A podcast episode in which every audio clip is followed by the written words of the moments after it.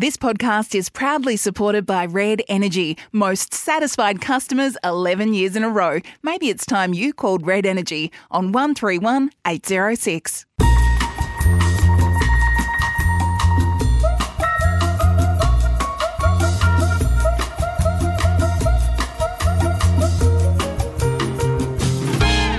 And welcome everyone. It is time to do a little footy tipping. It is producer Jane Neild in the studio. So great not to have a uh, computer screen in front of us this week, ladies, with Caroline Wilson and Corrie Perkin.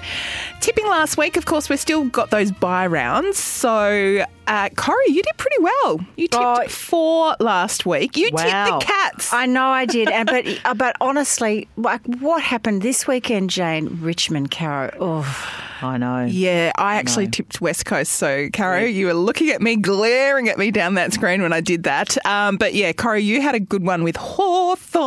Happy team there, beating Sydney. We all got the point for the draw between North Melbourne and GWS, which no one in their right mind would have predicted. Any thoughts on that one, Caro, before we keep tipping? Oh well, I mean the, the story out of that game was the dreadful crowd and Tasmanians were they voting with their feet against North Melbourne's presence in Hobart? Just over three thousand people. Daniel Lloyd missing everything to have won the game. North Melbourne blowing a big lead. Uh, I, I don't. I love the draw and I hate I hate it when people say we've got to get rid of it, but no one would have been happy with that result. And of course, the Saints, and we in our main episode did speak uh, at length about your comments about why perhaps the Saints did lose that game, but losing to the Crows by six points, which you and I tipped the Crows, Caro. So, uh, Caro, you tipped three and I tipped four as well. Well done to everyone in our tipping competition. Let's get cracking. Of course, uh, well, Jeff Kennett, for one's been very vocal and very cross about the fact that there will be no games in Victoria this weekend coming up for round 14. There will be one game um, in Geelong, no games Oh, in Melbourne. of course. Sorry, Melbourne. no crowd. Um, but yes, Tasmania. Let's see if they flock back to the games with the uh, fixture ahead. So, kicking off Friday, June 18th, the Cats, as you mentioned, down at Geelong, taking on the Western Bulldogs. Who, Caro, and by how many points? Geelong by ten. Um, this is a great game. What a shame nobody's going to be there in the crowd. I'm saying Geelong by twenty, Jane.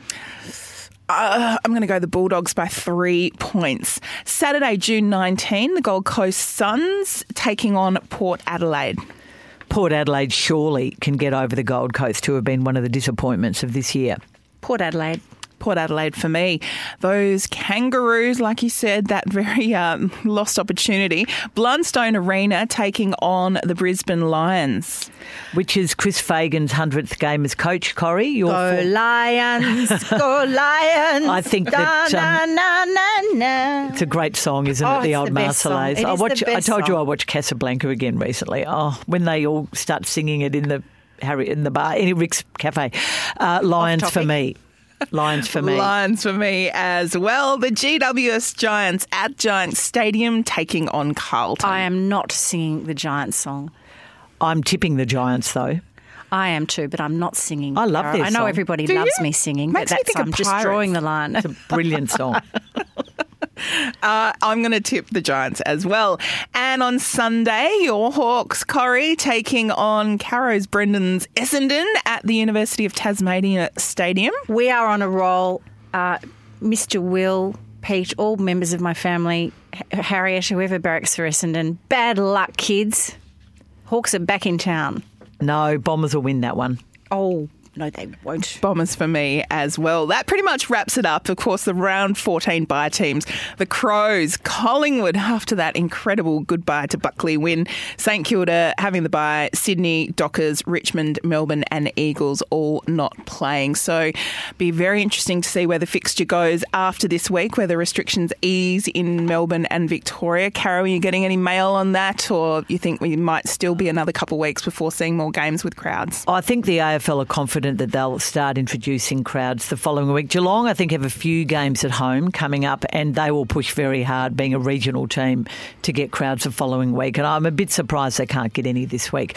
But we need, if you can get 25% of crowds at a venue here, I think we should have the games back in Victoria. Good luck with your tipping, everyone, and ladies. Don't, Don't shoot, shoot the the messenger. messenger.